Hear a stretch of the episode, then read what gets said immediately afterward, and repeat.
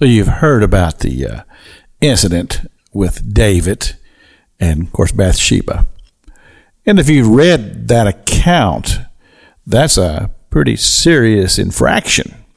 I mean, not only did David commit adultery with this woman, but he had her husband murdered. And, uh, and then I read in the book of Acts.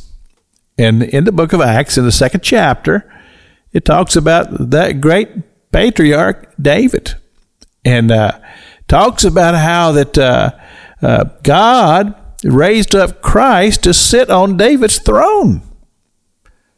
Now, I go back as again, I, I, I love to read the Word of God, and I read the accounts of David, and I read the accounts of Saul.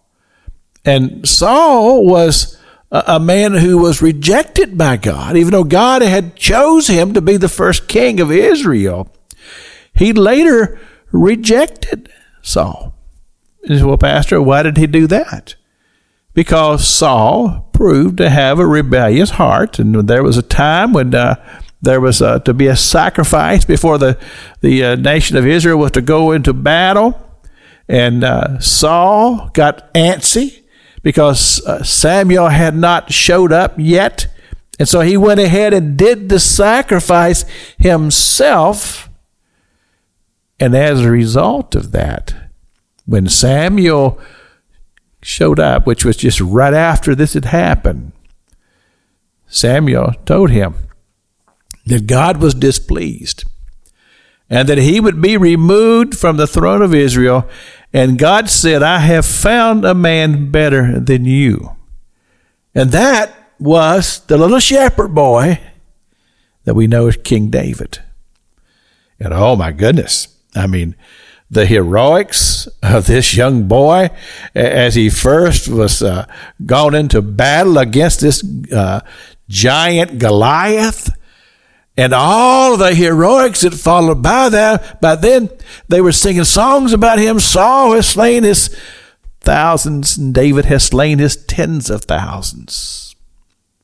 There was obviously a very special anointing upon this man. God loved him. But then you see these terrible atrocities that David did and you go, what happened here? Why is it that Saul was rejected and David was forgiven? Well, this teaches us so much about the human heart. And that's one of the reasons why I I say to people all the time, you need to be in the Word of God. You need to be a daily reader of the Word of God because it will teach you about the very heart nature of God. God, He forgave David because David sought forgiveness.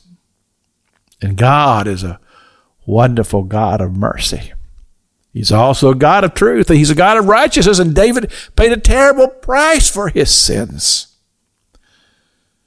But God loved him. And he says he's a man after my own heart. And indeed, David was. He loved God, but he was human. It's Pastor Jack King with the gospel on the radio broadcast.